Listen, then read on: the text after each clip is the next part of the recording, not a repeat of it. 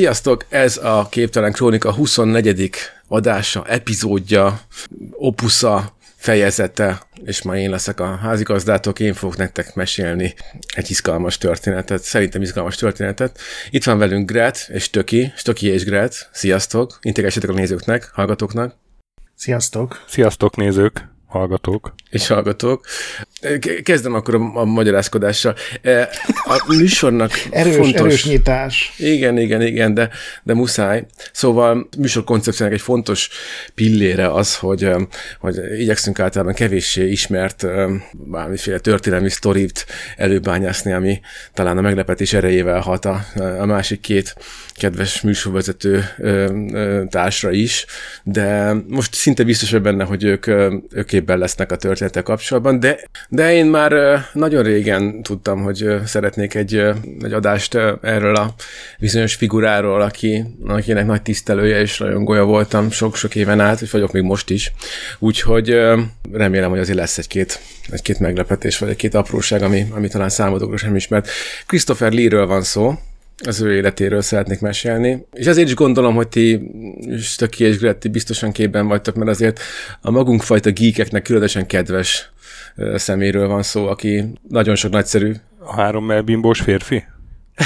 A többek közt három melbimbós férfi, és ez csupán egy, egy az ő élettörténetének színes, színes fejezete. Csak közül. hogy ne a, ne a nyilvánvaló szarumánt villancsom itt meg. Így van, így van, így van, így van. Szóval Christopher Lee-ről szeretnék beszélgetni, vagy mesélni nektek. Szóval Christopher Frank Carandini Lee mert ugye ez a, az igazán veretes és, és egy kicsit időrabló teljes néve az, amivel ő anyakönyvezve lett 1922-ben gyerekkorától kezdve elképesztő színes kalandokon, hát nem is feltétlenül kalandokon, de, fordulatokban nagyon gazdag élettörténetet tudhat magáénak. Édesapja Geoffrey Trollope, Trollope Lee volt, aki, aki a brit hadsereg tisztjeként harcolt a, már a dél-afrikai búrháborúkban is, aztán az első világháborúban a lezredes rangot szerzett az ő, tehát az édesapjának a, a felmenői között volt Robert A. Lee konfederációs tábornok, az amerikai polgárháború végén, aki a déliek főparancsnoka volt. Ugye hát őt azért szerintem, neki az ő nevét mindenki hallotta, aki egy kicsit is képben van a, a, a az amerikai... Déli? Igen. Ő is egy rokon? Ja, hogy, ja, hogy ú, ebbe, ebbe beleszaladtam, igen. Igen. És akkor már Dalli is lehetne rokona, ugye a mesterséges intelligencia. De... A Daily News. Na jó, ez font, ezt elfelejtettem. Rég, rég vettünk már fel, és elfelejtettem, milyen könnyen kibillen az ember, hogyha nem, nem vigyáz. Szóval, tehát Robert Daly, aki Daly, főparancsnok is volt, ő vezet ugye a délek legnagyobb seregét, az észak-virginiai hadsereget, és hát ő azon kevés konfederációs vezetők egyike volt, aki taktikai érzéke, morális tartása, stb. miatt nem csak a déliek tiszteletét vívta ki, gondoltam én naivan, aztán van, aki azt mondja, hogy ez már csak olyan polgárháború utáni, utáni kamu, mert, mert hogy róla is születtek olyan írások, amiben azt írták, hogy kegyetlen kellett a rabszolgájával, stb. Nem, nem lehet tudni. Nyilván nem róla szeretnék most beszélni, de mivel a figyelmi görbém az, mint egy macskáé, lazán felstúroltam ebbe a nyúlüregbe, és, és elkezdtem utána olvasni Robert Tivinek. A, a nagyjától megkímélnélek most titeket, de a lényeg az, hogy, hogy már 19. században is igen, voltak elmondásos megnyilvánulások vele kapcsolatban, és hát az utóbbi években ugye a BLM mozgalom és, és Trump elnök okos visszafogott megnyilvánulásai által, hogy mondjam, polarizált közbeszédben ezek ugye csak erősödtek. Az utolsó nagy balhé, ugye talán emlékeztek a 17-es Charlotteville szobor eltávolítása körüli tüntetés, mm. ellentüntetés sorozat volt, aminek ugye halálos áldozatai is voltak. Aztán végül 2021-ben tényleg el is távolították a szobrot, és Trump akkor tehát olyanokat is mondott, hogy bár csak Robert E. Lee vezényelte van a csapatainkat Afganisztánban. Szóval nem, mindez nem segít ahhoz, hogy, a, hogy az ő karakterét ma objektív módon tudjuk megítélni. Ezt nem is tudtam, hogy ő, a rokona volt, vagy sőt, ennyire közvetlen rokona. É, édesapján keresztül, igen. Édesanyja az olasz Estel Marie Carandini di Sarzano, grófnő, tehát a Carandini családnak. Ő hozta neveket a családba. mind, a ketten, mind a ketten bőven hoztak neveket. A Carandini család, ez egy nagyon-nagyon befolyásos és, és régi nemesi család volt Olaszországban. Családfőleg egészen Nagy Károly német-római császárig volt visszavezethető. És ebbe a nyúlürébe is be kellett ugranom sajnos, mert mert ez, ez nagyon, nagyon jól hangzik, és aztán majd nagy hogy később is fontos lesz Christopher Lee munkásságának tekintetében, vagy munkásságában, de hogy képzeljétek, hittétek-e volna, hogy, hogy Nagy Károlynak ma ö, mintegy egy milliárd leszármazottja van. Ez sok Én azért. nem hinném. Még nem hittem volna. Még most se, de eddig se. Tyű. Ez a, ez a ne, kicsit, a, kicsit, kicsit hegykép és kivagyibb volt ez a nem hinném, mint, mint amilyenek szerintem szántad, és akadt a szavam pillanat, hogy hogy veszem fel ezzel a versenyt, de igazából Ezek csak azért... Káni számok. Ezt akartam mondani, hogy ez, ez mint a, mint a Jay-Z money, ez a, ez a Genghis Khan szintű leszármazotti szám. Uh, igen, hát ez egy picit talán levesz a dolog különlegességéből, mármint abból, hogy valaki Nagy Károly leszármazottjának valhassa, vallja magát, de de Christopher Lee ezt mondjuk bizonyítani is tudta. Hát szerintem most sok kínai hallgatónak mondtunk újat. Ennek örülök. Mindig, mindig örök kínai hallgatók történelmi hát, horizontját tágítani. Igen, például Bruce, ami, aki ugye hát az egyik leghíresebb talán közülük. Vagy Jet. Igen, mindketten. Vagy Krump. Na de... Um, igen, aki azt mondja, hogy krump, krump, mint a viccben. Donald Krump.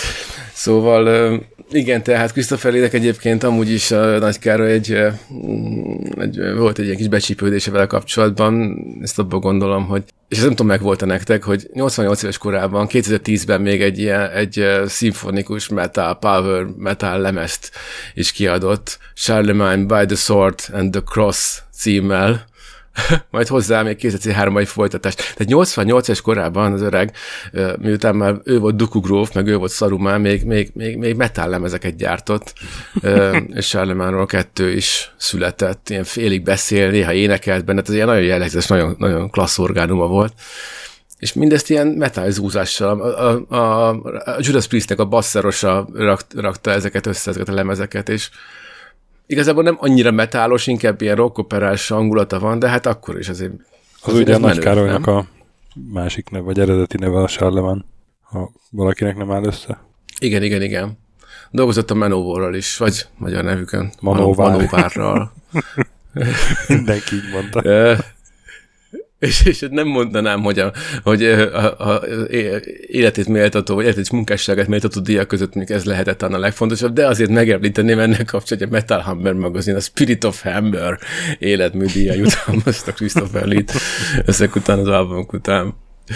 Na, szóval visszaugorva az gyerekkorára, illetve a születésére, édesanyja korának híres szépségideája volt, számos festmény és szobor tanúskodik erről, illetve fotó is, Ma is, én ez, nem tudom, ez, ez a korának szépségideája, ez mindig olyan kicsit megúszós, de ennél azért lehet konkrétabban is mondani, hogy gyönyörű nő volt még a tehát a fotó, fot, fotókon közel száz évvel ezelőtti élő emberek ritkán meggyőzően gyönyörűek, de ez édesen tényleg, tényleg nagyon-nagyon szép volt. Szülei házassága sajnos nem volt hosszú életű. Christopher Lee négy éves volt, mikor szülei elváltak, és anyja Lee-t nővérével, Szandrával együtt Svájcba vitte, ahol diák színpadon eljátszotta első szerepét Rumpelstiltskint, avagy tűzmanócskánt. És ennek kapcsán muszáj elmesélnem ezt, és tényleg igyekszem irányban maradni, és nem elkandozni folyamatosan, de pár, pár hete, vagy hónapja beszélgettem a gyerekekkel a hétszűnyű kaponyányi monyokról, onnan a kapcsolat, hogy én a maga oh. a fejemben volt egy ilyen téves csatolás a kettő között, a Rumpelstiltskin és a hétszűnyű kaponyányi monyok között, és akkor rá is kerestem, ugye felmerült a gyerekem kérdezték, hogy most ez, és ez miért hétszűnyű, meg, meg mi az, hogy hétszűny, meg hogy kaponya, és hát én rá is kerestem erre, és egy lenyűgözően ö, alapos munkát találtam 2016-ból hmm. az Indexen. egy bizonyos Stöcker Gábor tollából, amit ezúton is köszönök neked, Stögi. És ugye hát ebből olyan szaptos részleteket tudtam meg, hogy Kaponyányi mondjuk egy olyan emberke, aki koponya méretű herékkel lófrál, és, és azt is megtudtam, hogy a hét szűnyű valójában a hét szink hosszú, és a szakálméretét jelöli. Hm. És, és ez a szerző... mert vannak más elméletek is. Igen, igen, így pontos. Ezek, ezek csak kiregolott idézetek. A és most ugye meg előkerestem a cikket, és egyik kedvenc idézetemet kiírtam, ami egy nagyon-nagyon tudomány égségtől hajtott, igazán régi módi, igazi, klasszikus újságírónak a kiáltása, hogy egy alacsony emberke kapanyélnyi pénisszel, koponyányi herékkel, és több mint négy méter hosszú szakállal, hogy a búbánatba tudott egyáltalán két lépést tenni, nem hogy elpáholni vasgyurot, aztán megkásázni a hasáról. Én, én nagyon, én, Köszönöm ezt a cikket neked, tényleg. Szívesen, nyugodtan használt, bármikor amire, megkásázom a amire hasadról. Viszont, igen, ez a megkásázás, ez, de nem is ez, de várjál, nem is ez volt, ami, ami az igaz, a legkomolyabb hullámokat vetette bennem, hanem hogy írod egy helyütt, ugye, Jankovicsnál előjön még a hét színszakálló is, ami a szivárványra utal, és szimbolikus jelentőse van. Ezt kifejtenéd? Ez mit, erre mit, nem, nem, gond, nem tudom, hogy itt, a, itt a, ebben, nem, a, nem a, a, ebben a forrongó kö, szexuális identitások, identitásokat illető ezekre utaló közbeszédben a nagy péniszű nem, nem, nem, vagy, ez, vagy ez, mi, ez mire utaltál? A, a, szivárvány, mint motivum átpolitizáltsága előtt született ez a cikk. Jankovicsnál ah. meg, meg nem valószínű, hogy, hogy ez lenne. A, nem, ott, ott valami, uh-huh. már felejtettem, de ott valami, nem, nem tudom, a világ teljessége, vagy, vagy, vagy valami más volt a meg, megfejtés. Értem, értem. Csak ott nagyon, nagyon kézifékes megállás volt a mondat végére. Hát nem, már, már be akartam hír, fejezni a cikket. témát most már nyilván nem emlékszem ja, rá, hogy mi volt a forrásba, csak így elkentem. Na hát köszönjük a, ezt a koponya méretű herék azok jobban érdekeltek, úgy látszik. Hát az egy, az, az, az, az igen, az egy, az egy olyan kép, ami hogy veled marad. Na, szóval um, első diák színpadon eljátszott alakítástól visszakanyarodva a család később visszaköltött Angliába, és, és édesanyja második férje egy bankár lett, Harkus Zsor Sankroa Rose aki egyébként Ian Fleming nagybátyja volt. Vagyis Christopher Lee mostohónak a testvére, és aztán később rendszeres golfpartnere Ian Fleming volt, vagyis a James Bond regények írója, ő alkotta meg ugye James Bond a, a híres titkos ügynök, brit titkos ügynök karakterét, 12 regényt és két novella gyűjteményt írt róla. És hát... Hány, uh, hány ilyen nyúlüregben tévedtél el? Mi alatt? Én, is, az, ismersz, hogy munkamódszerem, munkamódszerem jól ismert mindannyiatok számára. Nem bír ki kell hagyni. ez lesz a, ez lesz a sírköröm. Hát, igen. Igen. Szóval uh, Ian Fleming utolsó regénye már csak a halála utáni évben, 65-ben uh, kiadott aranypisztolyos férfi volt, melyből 1974-ben készült film.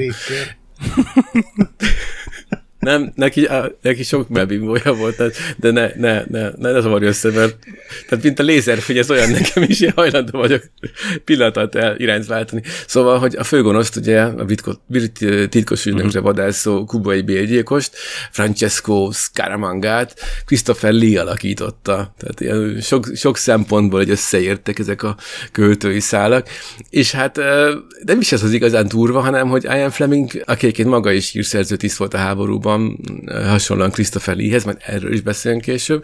Tehát, hogy nem is titkolta, hogy, hogy a mostohónok a testvérenek a háborús kém történetei inspirálták a, a, a figura létrehozásában. Azta. Szóval ezt is Christopher Lee számlájára, vagy nem is tudom miéhez írhatjuk, hogy, hogy, hogy az ő sztoriai ihlették Ian Fleminget James Bond karakterének megalkotására. Magyarán az első, vagy, vagy az eredeti Ian Fleming fejében létező James Bond titkosítónak az abszolút Christopher Lee kalandjairól, vagy, vagy, vagy, vagy háborús sztoriairól mintáztam. Láttátok amúgy azt a filmet, vagy, vagy lesz róla meg még szó? Nem terveztem, én láttam, és nagyon szerettem, és sokkal-sokkal később néztem, láttam ezeket a korai James Bond filmeket, már így uh, ilyen Blu-ray-es felújításban, és, és uh, nagyon nem, jó élmény volt, nagyon jó volt látni, főleg azért, mert olyan szokatlan ezeket a régi filmeket ilyen Blu-ray minőségben nézni. Ugye ott, Nekem ott, tetszett, miért? Azt hiszem abba volt a, a, a műmelbimbó, mint ilyen uh, gadget, vagy nem tudom mi. A Skaramangának meg ugye három melbimbója volt. Tehát ott, ott valami nagyon Igen. durva melbimbó fétise volt a készítők. A, a, hát sokak szerint a, a Scaramanga a minden idők legjobban kidolgozott Bond vilán főgonosz karaktere. Nem tudom, hogy a Melbimbo Gate az, az, az hozzájárult ehhez, hogy, de hogy igen, igen, ott a filmben valami, valami fontos volt, hogy még, még, még, még, még, még szembe, találkoztam, szembe is találkoztam ezzel az orvosi kifejezéssel, ezt nem írtam föl sajnos, igen, a több Melbimbo-júság, ugye ez egy ilyen orvosi kondíció. De igen, igen, és, és a, a, a gén, ami felelős érte, az megvan, hogy az mi? Három melbimbos? Na. Az Karamanga gének Kérlek. nevezték el. Nem mondod. Na, hát ez már valami. Na hát nem számítottam volna, hogy ilyen mély és átfogó tudást fogunk tudni átadni ebben az adásban. Köszönöm szépen, hát, hogy, tudod, hogy gazdagítod. Elég ilyenkor nyugodtan számítsa. Rendben van. Na szóval, szóval igen, igen, igen, tehát, hogy a második, édesanyjának második férje, Lee nevelőapja családi hátterén keresztül kapcsolódott, vagy került kapcsolatba, ugye Ian Fleming és hát mivel jó módú bankár volt, még egyszer vissza nem mondom, milyen na jó, na jó, Harcourt George Saint-Croix Rose, és többször nem szeretném kimondani, légy szíves, ne kérdezzetek rá. Tehát, hogy nagyon, nagyon jó módban éltek, és egy, és egy alapos nagypolgári családhoz illő oktatásban részesült, aminek egy része volt, a kiváló vívó volt, kiváló vívó lett belőle, és uh, rajongott a klasszikus irodalomra, ezért tanult ógörögül és latinul is, de emellett is kiváló nyelvérzéke volt, mert aztán az évek során megtanult franciául, olaszul, németül, spanyolul, svédül és oroszul is. Mármint, hogy nem csak annyit, hogy how much is the fish, hanem hogy ezeken a nyelveken tényleg Christopher folyékonyan beszélt, ami megint csak egy olyan apróság, ami... Megsüvegelendő. Megsüvegelendő mindenképpen, igen. A szülei nagyvilági életet éltek, de hát a, a apja főleg a pénzügyi világban, az édesanyja pedig a, a, az arisztokraták között rendelkezett kitérett kapcsolatokkal, és ennek szintén lesz már később jelentősége, hogy, hogy Lee találkozott például két száműzött orosz herceggel, Dimitri Pavlovicsel és Felix Yusupovval is, ami közül Pavlovics ugye ismert olimpikon volt, míg Yusupovról az a hír járta, hogy szeret női ruhákba öltözni. Ezt csak mondom, semmit nem ítélkezünk. És mégis ugye, bár mind a kettő magában egy érdekes deskripció, de nevükre a, ugye, hát azért emlékszik a történelmet, ők voltak, Gregory Rasputin gyilkosai. Szóval 17 éves volt Lia, amikor Harcourt csörbe ment, és, és egy nagyon komoly 25 ezer font méretű adósságot is felhalmozott. Ezt tőle is elvált, a házasságuk a, ennek, követ, ennek következtében folyamányaképp tönkrement, a kapcsolatuk megromlott, és hát Linek munkát kellett keresnie nővérek, Sandra, az Anglikán Egyház nyugdíjpénztárán dolgozott titkárnőként, hozzáfordult segítségért, és mivel ő ekkoriban épp a francia Riviera nyaralt, Lee útra kelt, és elindult, hogy meglátogassa. Ez nem is annyira fontos, inkább csak egy kultúrtölteti szempontból egy érdekes kis adalék, hogy miközben nő, nővéréhez utazott, megállt Párizsban, ahol 1939. június 17-én tanulja volt az utolsó nyilvános franciaországi lefejezésnek. Amikor a bíróság... Vagy? Igen, igen, ez volt az utolsó nyilvános bevetése a, a guillotinnak. Mondhatjuk úgy, hogy ez az utolsó fejezet hm, a guillotine történetében. Ne, ez nem igaz, nem igaz, nem igaz, mert hogy ez volt az utolsó... Igen, a tehát... 70-es években volt, nem a legesleg. Így van, nagyon jó, jár a, jár a pluszpont, mert hogy engem is ez zavart meg, hogy furcsáltam, hogy 39-ben, utána még sokáig használták a guillotine, és így van, de ez volt az utolsó nyilvános, tehát ami, uh-huh. ami, ami ilyen kis kis Családi program. köztéri nyilvánosság. Versailles-ban egyébként, ahol, ahol legnagyobbat ment a guillotine annak idején, ott, ott, ott, ott volt ez a, ez a kivégzés is. A, a guillotine Old Traffordja. Igen. 39-ben a, a, egy, egy, egy Azsen Weidman nevű sorozatgyilkos küldtek guillotine alá, aki társadalmat több gazdag turistát rabolt, elfosztott ki és ölt meg. Hogy ne essünk akkor kapitális tévedésbe. A, a, a Greta által említett Szép. utolsó geotin felhasználás az 77. szeptemberében volt, amikor egy tunéziai emigránst, bizonyos Hamida Jandubit végeztek ki vele, aki megkínozta és lemészárolt a barát. Már nem is mondom, amikor kerülött nyúlüregekbe, ki lehet következtetni. Most is abban vagyunk egyben. Aki megkínozta és lemészárolta a barátnőjét, mert bosszúból, mert, mert beköpte a hatóságnak, hogy John Dobby prostitúcióra kényszeríti és a legviccesebb, hogy nem is ezt szánták az utolsónak, de a kirendelt orvosi szakértő jelentéséből kiderült, hogy John Duby feje 30 másodperccel a lefejezés után is responsív volt még, reagált, és aztán ezt a sztorit fölkapta a sajtó, és ugye amúgy is már azért a 70-es években már itt többen cikkeztek, meg többen ezzel hozzászóltak, hogy ez, ez mennyire nem humánus, meg mennyire barbár módszer ez a guillotine. És aztán mivel ez, ebből aztán tényleg egy nagy balhé lett, nem volt több lefejezés. Ez, ez lett az utolsó eset, amikor, amikor használtál guillotine. Amikor azt mondod, uh, vicces. Igen, mondtam valóban. Hát figyelj, uh, nem tudom nem, nem, tudom, nem, tudom, nem tudom nem elképzelni azt a, azt a helyzetet, ahogy, ahogy az orvos oda megy, oda megy, és így csettintget a, a levágott fej előtt, és így, hm, hm, mi ez, doktor úr? Hm, semmi, csak mintha, hát esküszöm, esküszöm, esküszöm pislogott. Tehát, hogy mi, mi, hogy nézheted ki ezt, hogy, hogy egy fejjel hogy kommunikálsz, hogy, vagy nem tudom, hogy a, szem, a szeme rebbent, vagy, vagy pofákat vágott? De, de, de csak az én fejemben ilyen jelenik meg ennyire vizuálisan, ilyen, ilyen erőteljesen? Ez, Most már az enyémben is. A, a, a vicces jelző, az még mindig nem érzem teljesen így, így, így klappolónak, de oké. Okay.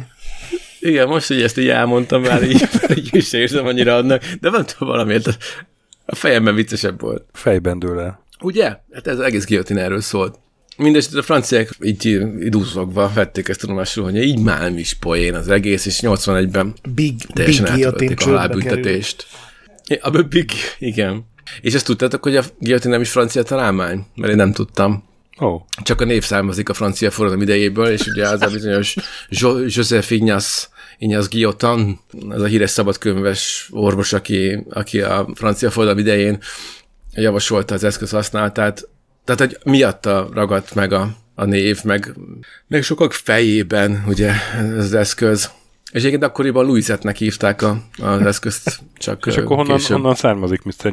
Nyúlöreg, hogyha nem francia? Az első írásos feljegyzés 1307-et említi, uh, Írországban egy kísértetésen oh. hasonló eszközzel már fejeztek le ember, de, de egy csomó más helyen is, Európában, Luxemburgban, stb. De több, több országban is használták rendszeresen. Úgyhogy abszolút nem, nem, nem egy francia találmány, de, de 16. Lajos rendszeresítette ezt, mint egy mint, mint humánus alternatív híváját az addig töretlen népszerűségnek örvendő kerékbetörésnek. Ami tényleg sokkal kevésbé felhasználó barát, ez nem, ez nem kérdéses. Azért a kerékbetörés az egy ez most is sokkal nehezen. true. Na, vissza 39-be. Ne, kalandozatok már elfolyton. Ugye hát gyülekeznek a háború fellegei, és uh, Lee visszatért Angliába, ahol egy, uh, egy amerikai hajózási vállalatnál kezdett hivatalnokként dolgozni, nem kellett sokáig szembesülni ezzel, hogy ő ennél azért egy kicsit inger gazdagabb életre vágyik, mert amikor szeptemberben kitört a háború, önként jelentkezett a finn hadseregbe, hogy a Szovjetunió ellen harcol a téli háborúban. Itt őrszolgálatot teljesített, majd két hét után hazatért, és aztán a brit királyi légierő önkéntes pilótája lett. Két hét? Hát a, a, a téli háborúban csak, de utána, mondom, a, a, a légierőhöz jelentkezett szintén ő. Tehát még egyszer, a háború kitörés, és, és ő fáradhatatlanul többször is önkéntesként, vagy önkéntesen jelentkezett arra, hogy, hogy na jó, hát akkor szitúban mennék valami hasznosra tenném magamhoz, ha, ha lehet. Tehát önkéntes pilóta lett, és, és aztán a háború után repülőhadnagyként szeret le onnan. Szolgált az afrikai hadszintéren, Mátán, részt vett az olasz partoszállásban és a Monte Cassinoi csatában is. Itáliában találkozott anyja nagybátyjával, Nicolò Carandinivel, aki ekkoriban az olasz antifasiszta állok egyik vezetője volt, és hát például vele kapcsolatban tehát az ellenállás munkáját segítve több olyan, hogy is mondjam, akcióban is részt vett, fél hivatalos vagy félhivatalos akcióban is részt vett Lee, amik, amikről nem feltétlenül vannak publikus feljegyzések mind a mai napig. Na mindegy, erről beszélek később. Lényeg az, hogy, hogy azért háború során több alkalommal is farkas szemet nézett a halállal, hátba szúrták, éles bombákban botlott el, egyszer pedig megmászta a Vezúvot, ami három nappal később kitört, Tehát az is lehet, ez egy kicsit stresszes szitu lehetett. Na, de a lényeg az, hogy ezek, a, ezek az antifasiszta fusimelók, ezek mondjuk például abban nyilvánultak meg, hogy főleg a háború utolsó hónapjaiban konkrétan náci háborús bűnösökre vadászott, mélyen az ellenséges frontvonalak mögött, és, és ez összefügg azzal is, hogy, hogy ugye erre is önként jelentkezett, ahogy a hírszerzésnél is ugye a, a nagybátyával együtt működve, vagy vele egy, egyeztetve tehát a, a tőle kapott információkkal jelentett a hírszerzésnél, hogy segítene, és önként arra is, hogy, hogy levadásszon különböző közepes vagy magasabb beosztásban levő ülő náci, náci vezetőket. Szóval a hírszerzésnek is dolgozott, Titóval is kapcsolatba került, és itt aztán hadnagyként szerelt le. A hadsereg marasztalta volna, hogy, hogy a hadi akadémián tanítson latin, de, de, de Linek nem sok kedve volt ehhez. Aztán szerintem megszüntették hamarosan a tanszéket. Lehetséges. Egyetlen valaki föltette a kérdést, hogy miért is van nekünk latin tanszékünk? 24 éves korában uh, volt a nagy fordulópont, amikor egyszer uh, nagy, már említett nagybátyjával, Nikoló Karandinivel beszélgetve, aki, aki ekkor már Nagy-Britannia Olaszország nagykövete volt, tehát vele beszélgetve, hogy felmerült, hogy, hogy, hogy miért nem lesz, miért nem, miért nem megy színésznek, ugye a nagy, nagy, nagybátyja kérdezte meg tőle, hogy miért nem áll színésznek, és én nem is gondolt igazából erre korábban, de nagyon megtetszett neki az ötlet. Én nem hiszem el, hogy ezek így történnek. Mármint, hogy micsodák, micsoda. Hát, hogy így beszél, és te figyelj, mi nem mész inkább színésznek. Oké. Okay. Hát ő egy folyamatos ilyen, nyilván a háború után nem találta a helyét. És ugye ez a, az látszik, hogy többször került volna már, tehát többször kapott lehetőséget irodai munkára, vagy ilyen, vagy ilyen nyugis munkára, de hogy ez, ez neki így nem, nem jött be, és, és ennek kapcsán javasolta neki a, a nagybátyja. De hát, hogyha neki ilyen ennél ezért színesebb élet kell, akkor hogy miért nem, miért nem lesz például színész?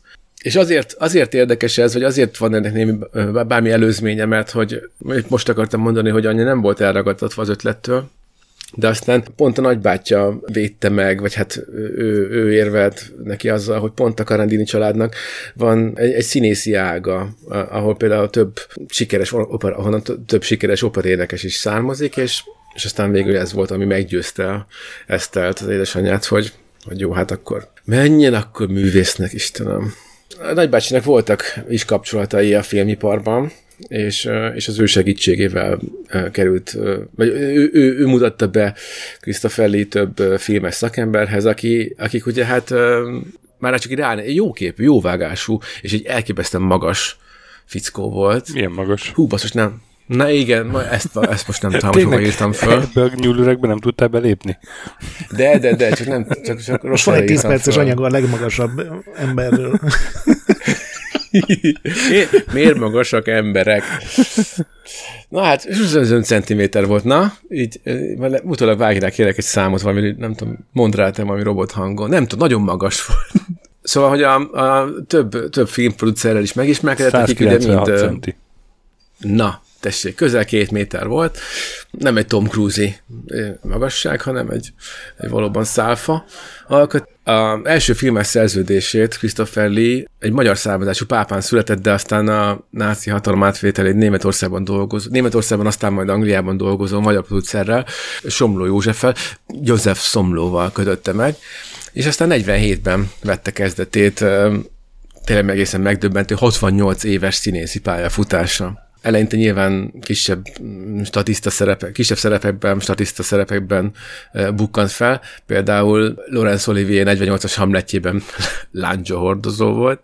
Az 51-es Kovádisban pedig fogadhajtó, a fogadás meg is sérült és uh, uh, vívó tudását, mert tényleg nagyon jó vívó volt, az 55-ös Dark Avenger-ben mutathatta meg, ahol egy egészen egyszerű sztori maradt meg, mert a forgatás során egy, egy hát, hogy is mondjam, kicsi gyermeteg adókapokba bonyolódott Errol Flynn-nel, aki a főszerepet játszotta, aki úgy elvágta a Lee egyik ujját az egyik jelenet közben, egyik, egyik kardozás közben, hogy, hogy orvosoknak kellett visszavarni, és uh, Lee pedig azzal vágott vissza, ugye, szó szerint, és képletesen is, hogy uh, teljesen egyértelműen szándékosan levágta Flint parókáját, amit ugye, ami, amit ugye Flint ilyen, ilyen hétpecsétes titokként próbált így. Tehát ez, ez, egy, ez, egy, ez egy, még ott, az, ott, a, ott a, a forgatás során sem volt egy tudott dolog, hogy, hogy Errol Flintnek parókája van, de mint egy véletlenül Lee úgy, úgy vágta meg, hogy leesett a parak, parókája, és, és Errol Flynn annyira megsértődött, hogy, hogy, hogy a, a stáb könyörgős kérései után jött csak elő a lakókocsiával, és úgy tudták forgatni, folytatni hát a forgatást.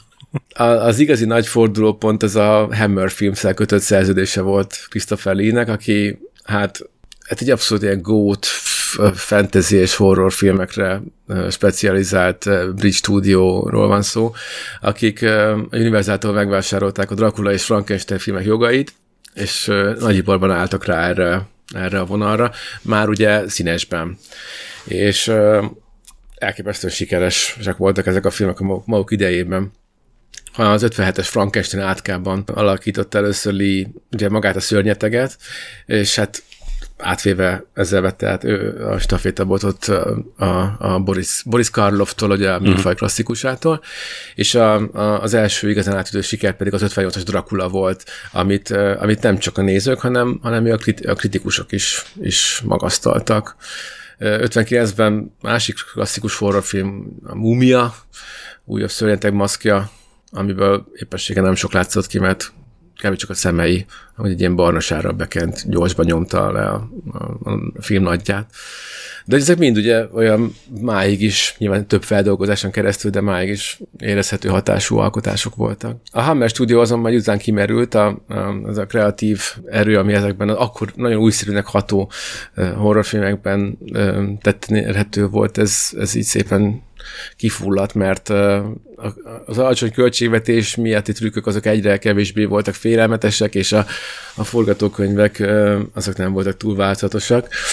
A 69-es Frankenstein-t el kell pusztítani című című alkotásban ugye ötödször láthatták a nézők, hogy az őrült professzor bújdosásra kényszerült tiltott ember kísérletei miatt, tehát kezdett így kifogyni a szufla. De a, a címadó az azért ott volt, ott volt a szerem.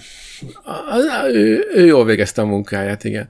Voltak újítási próbálkozások, például a, a Van Helsing és a hét aranyvámpír, amiben a híres vámpírvadász Kínába megy kung fu harcos vérszívókat ölni. Szóval mind, ezek így újra értékeltetik az emberrel a, a Blade-et, nem?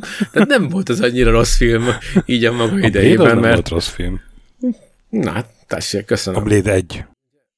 Ha, ha már igen, nyúlver meg megkanyarodunk-e, tudod, mennyit kellett keresnem azt a zenét, amit hallgat a csávó a Frosta, miközben várja, hogy hekkeljen a gépe?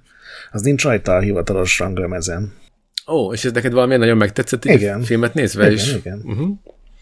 És megtaláltad? Meg, meg, de nem volt könnyű, legalább 20 percig tartott, úgyhogy az Azt a mindenségét. Na, de zárójel bezár. Ez még az időkben lehetett, gondolom. Igen. Azért, azért áldozzunk egy perc néma csendet annak, hogy a Gret 20 egész percet keresett valamit az interneten. Jó. Mint, mint nehéz munka. Nem tudom, hát, ezzel a bajod. Kicsit nincs ezzel baja, Semmi, csak... uránbányászok sírva könyörögnének neked, hogy cseréljetek. Nem vagyok ebben Miért? biztos.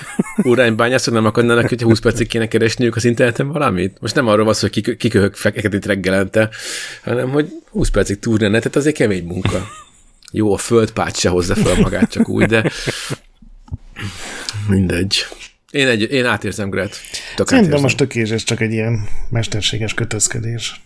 Jó, ebben most nem szeretnék igazságot tenni. Még, egy, még mindenképp itt a trash horrorban, még mindenképpen ki szeretném emelni a 66-os Dracula, a Sötétség hercege című filmet, amit, amit sokan eh, izgalmasnak és formabontónak ítéltek, mert uh, Lee az egész film alatt nem szólal meg, ő Dracula, de, de csak, csak ilyen rendkívül fenyegetően sziszeg. és ez egy érdekes és, és meglepő megközelítés volt. De, és ez, ez, itt a, ez a jó sztori, hogy a valóságban Christopher annyira szarnak találta a forgatókönyvet, hogy nem volt hajlandó a szöveget megtanulni, viszont a stúdiónak abszolút ő volt a sztárja és húzó neve, úgyhogy De.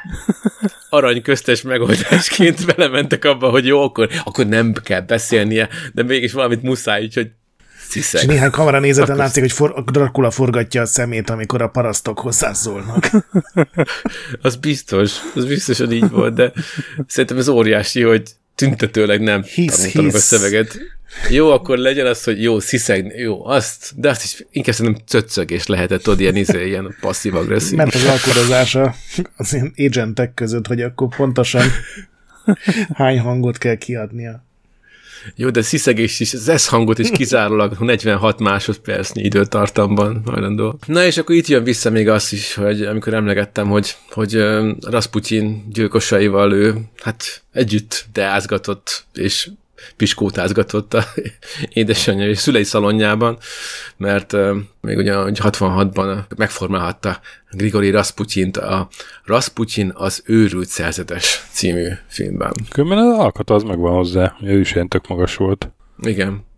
Egyéb paramétereit most ne, ne is emlegessük, maradjunk, azok már a kaponyányi mondjuk nem elmentünk abba az irányba, amivel nem akarunk újra elmenni. Első eljegyzését az 50-es években kötötte Harriet von Rosennel, akit egy Stockholm bárban ismert meg, de a, de a svéd nemesi család, ugye, akinek a tagja volt Henriett, ő nem volt túlságosan meggyőződve Lee személyével kapcsolatban, és a, a, a, ahhoz kötötték a, a rokonok, hogy, hogy jó, hogyha királyi engedélyét kap a, a, a Frigyre, akkor akkor jó, így akkor elveheti feleségül Henriettet. A vicces az volt, hogy ő már korábban találkozott az uralkodóval egy, egy, egy filmforgatáson, így egy pillanatokat megkapta az engedélyt, viszont ami szerintem meg egy oltári sztori szintén magában, hogy a házasságot mégsem kötötte meg, és hivatalosan, és ez, és ez nem, ez, ez, tényleg rákerestem, és ez több helyről is így jött vissza, hogy Lee egyszerűen azt mondta, hogy de hogy érti a, a, a családnak az aggályait, ő végül is, most mindegy, hogy milyen, milyen múltja van, de ő mégiscsak egy színész, és méghozzá a művészetének nem, nem is a filmművészetnek a, a, a, leg, a legértékesebb, vagy legmaradandóbb ágában alkot, és, és mindezeket egy, egybevéve úgy érzi, hogy, hogy, hogy Henriett tényleg egy, ennél egy jobbat érdemel. Úgyhogy konkrétan emiatt bontották fel az, az eljegyzést, ami azért egy nagyon szintén nagyon lovagias gesztus. Vagy, vagy kerestem benne a támadó...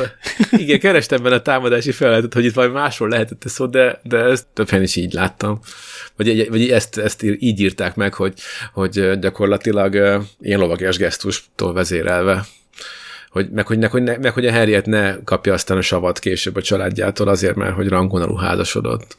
Ezért bomlott fel a a kapcsolat, ezért nem lett aztán esküvő.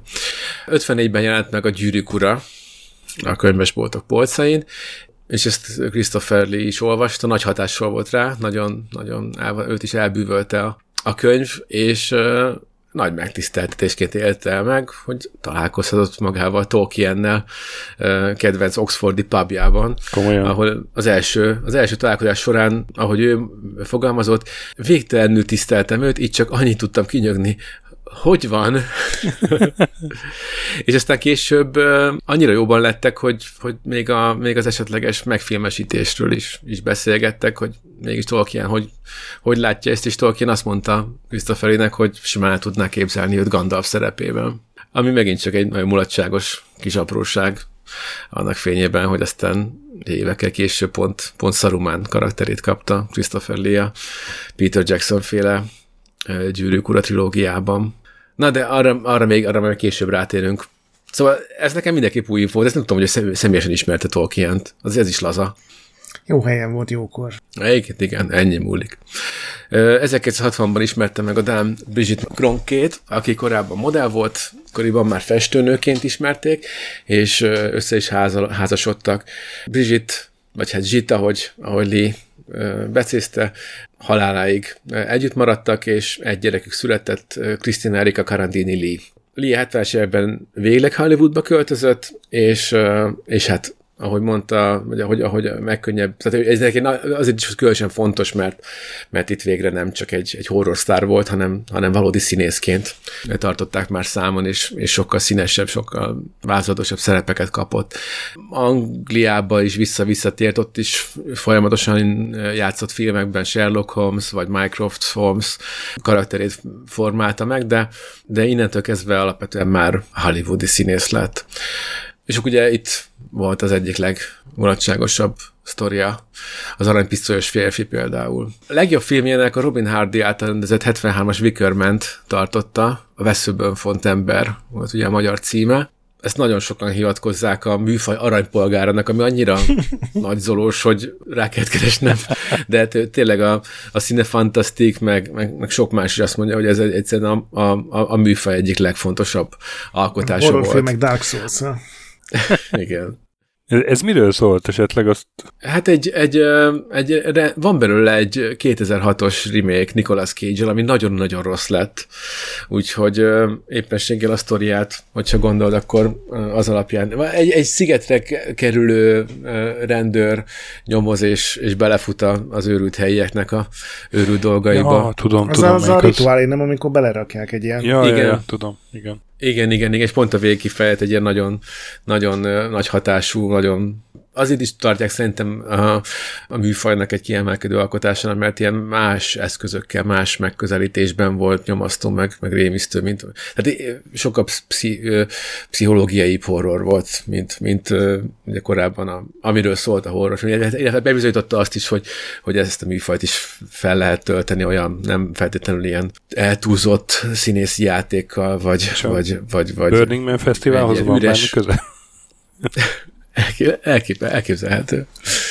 Egyébként van egy, ezt se tudtam például, 11-ben volt egy, egy Vicker Tree című, hát ilyen szellemi örökös, tudod, ilyen nem, nem valódi folytatás, de hogy a fél szellemi folytatása a filmnek, amit szintén Robin Hardy rendezett, és Lee egyébként kameózott is benne, de az sem volt a legnagyobb csoda.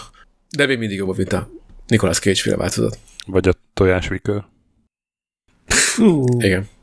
A, Ez meg hozzád ő... képest is köpedelem volt. Szigeti köpedelem. Te is. Um, Ilyen szép, szép kombó volt. A legjobb alakításának, ő önbevallásos alapon a 98-as Zsinát tekintette, Zsinát tekintette, ami a Pakisztánt alapító Muhammad al karakterét megformáló életrajzi film volt, ami hát tényleg szintén nagyon komoly elis- elismeréseket kapott. Ugye ez egy ma mai szemben nézem már egy picit ugye, visszás, mert tehát akkoriban még ugye nem volt nem, nem tették szóvá azt, hogy egy, egy, egy ázsiai politikus miért brit színész alakít. Valószínűleg de... szóvá tették, csak akkor még senkit nem érdekelte nem a filmkészítők meg. közül. Igen.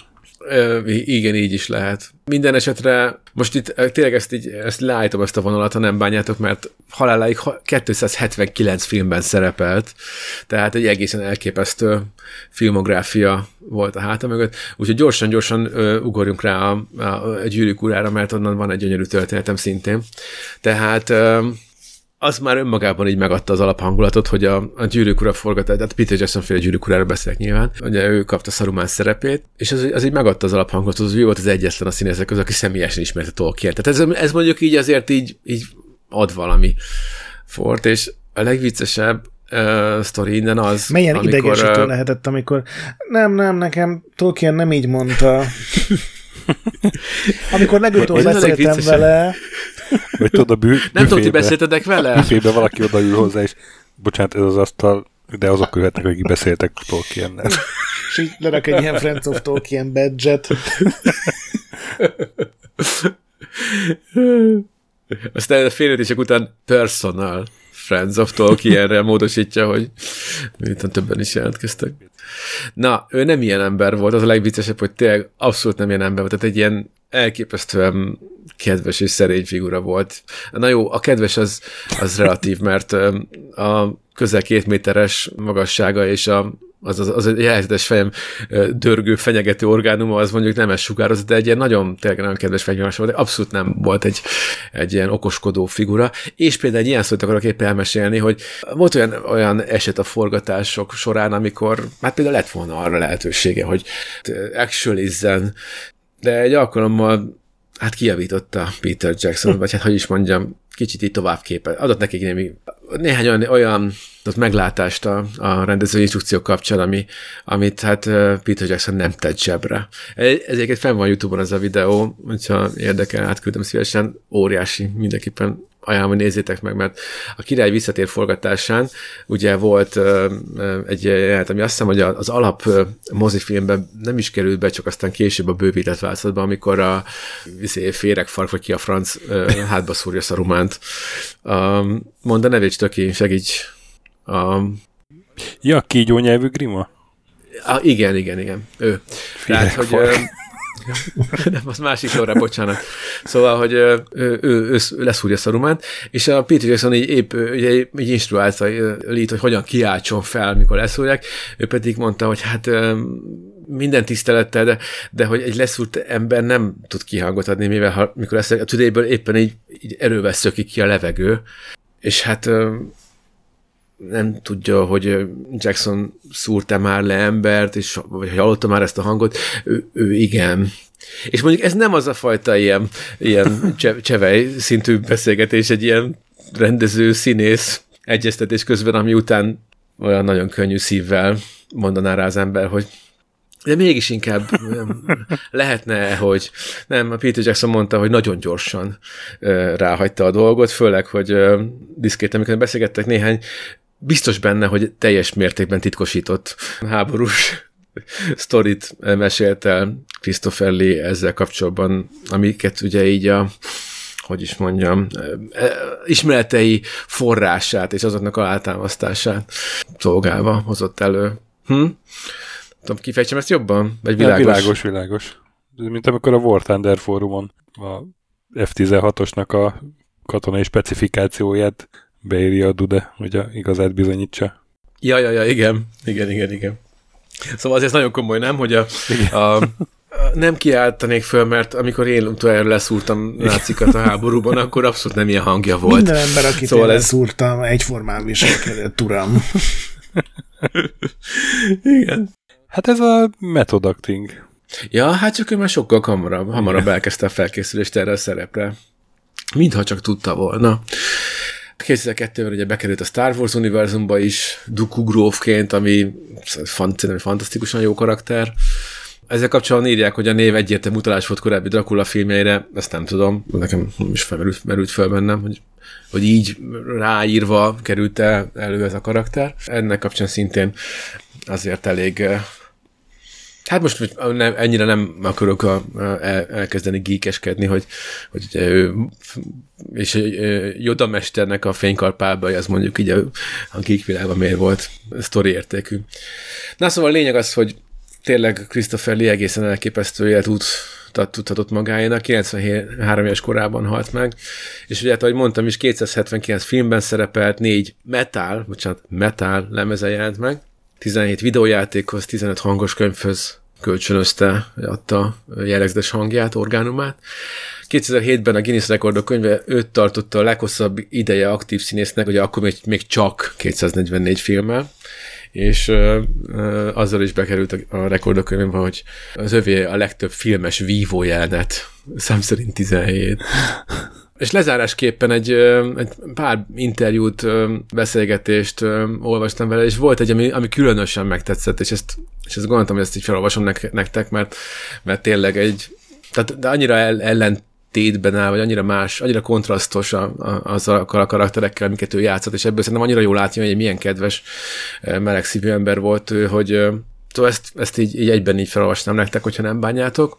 Az volt egyébként a kérdés, hogy, hogy, hogy miért érzi most ilyen föllángolt az érdeklődés a, újra a, a fantasy filmek iránt.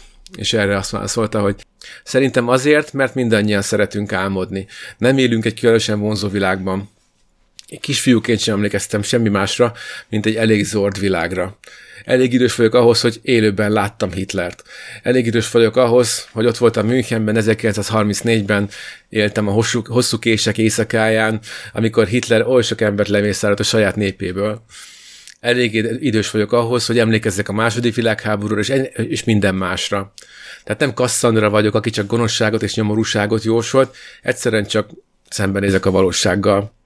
Azt mondom, ne veszítsük el a hitünket, legyünk optimisták, higgyünk a jó dolgokban, de attól még tudni kell, hogy a világ olyan, ami ennek látjuk. Ha egy ilyen világban élsz, mit akarsz? Menekülni, időnként kijutni belőle egy másik világba, egy varázslatos világba, egy elvarázsolt világba, ahol olyan dolgok történnek, melyekről álmodunk, a tündérmesék és varázslók világába. Olyan ez, mint a varázsló bűvész, aki azt mondja, nézd, nincs semmi a tarsolyomban, ha ezt megteszem, akkor bejössz az én elvarázsolt világomba. Álmodozás, menekülés, erről van szó. Szilárdan hiszem, hogy ezért olyan univerzálisan népszerű ez a fajta film, és mindig is az lesz, mert az emberek szeretnek egy másik világba jutni.